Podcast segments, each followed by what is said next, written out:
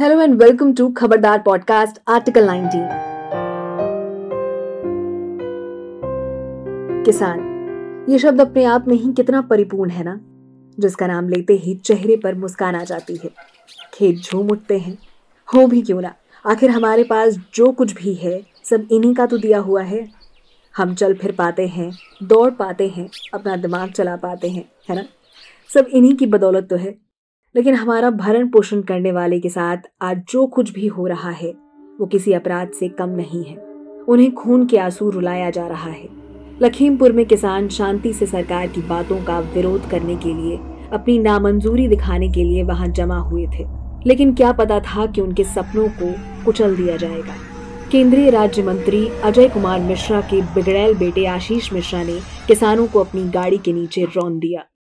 क्या गुजरी होगी उन पर जब इतनी बर्बरता के साथ उन्हें मौत के घाट उतार दिया गया? आखिर उनकी गलती क्या थी? ये कि वो सरकार की बातों से इत्तेफाक नहीं रखते थे या ये कि वो सरकार के जुल्म के खिलाफ आवाज़ उठा रहे थे? इतना सब होने के बाद भी उत्तर प्रदेश के मुख्यमंत्री की रूह क्यों नहीं कापी?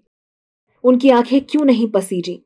कैसे अपनी थाली में अन्न देखकर उन्हें अन्नदाताओं का खून नज़र नहीं आया? कैसे? सरकार बड़े बड़े दावे करती है, वादे करती है, किसान को खुशहाल दिखाती है। अब कहाँ है वो सरकार? अब क्यों नहीं आती सामने? योगी मोदी खुद तो नहीं आए शहीद किसानों के परिवार का हाल जानने, क्योंकि भाई, वो तो अमृत महोत्सव मना रहे थे ना, पर जो आ रहे थे और आना चाहते थे, उन पर दमखम ज़रूर दिखा दिया। इस घटना की खबर बाहर आते ही कांग्रेस महासचिव प्रियंका गांधी लखीमपुर खीरी के लिए रवाना हो गई। पर यूपी सरकार को ये बात भी रास नहीं आई। लखनऊ के दस नब्बे पर उन्हें रोक लिया गया। उन पर दबाव बनाया गया कि वो वापस लौट जाएँ। उन्हें गिरफ़्तार करने की कोशिश की गई। लेकिन जब प्रियंका जी ने उनसे वारंट मांगा तो उनके पास कोई जवाब नहीं था। गलत और गैरकानूनी तरीके से उन्हें वहाँ रोका जा रहा था। पर उनसे लड़ती हुई प्रियंका वहाँ से निकल गई। किसानों का दर्द बांटने, उनका सहारा बनने, वो अकेली ही चल पड़ी।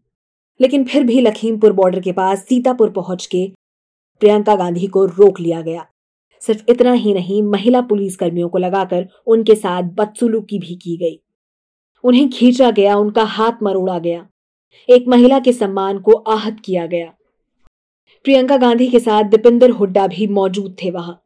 जब उन्होंने भी पुलिस के रोके जाने का विरोध किया तो सरकार के बाशिंदों ने उनके साथ भी धक्का मुक्की की। उन्हें जबरन पुलिस की गाड़ी में बैठाने की कोशिश की पर वो ये भूल गए थे कि वहाँ एक महिला उनके नापाक इरादों को रोकने के लिए मौजूद है। हुडा की ढाल बनकर प्रियंका सामने आई और एक बार फिर से नारी सशक्तिकरण का उदाहरण बन गई। आधार दो। मुझे ऑर्डर दिखाओ मुझे वारंट दिखाओ। दिखाओ। और अगर नहीं है तुम्हारे पास कोई हक नहीं है रोकने का हमें। सरकार को पता है कि वो कानूनी तरीके से प्रियंका को नहीं रोक सकती।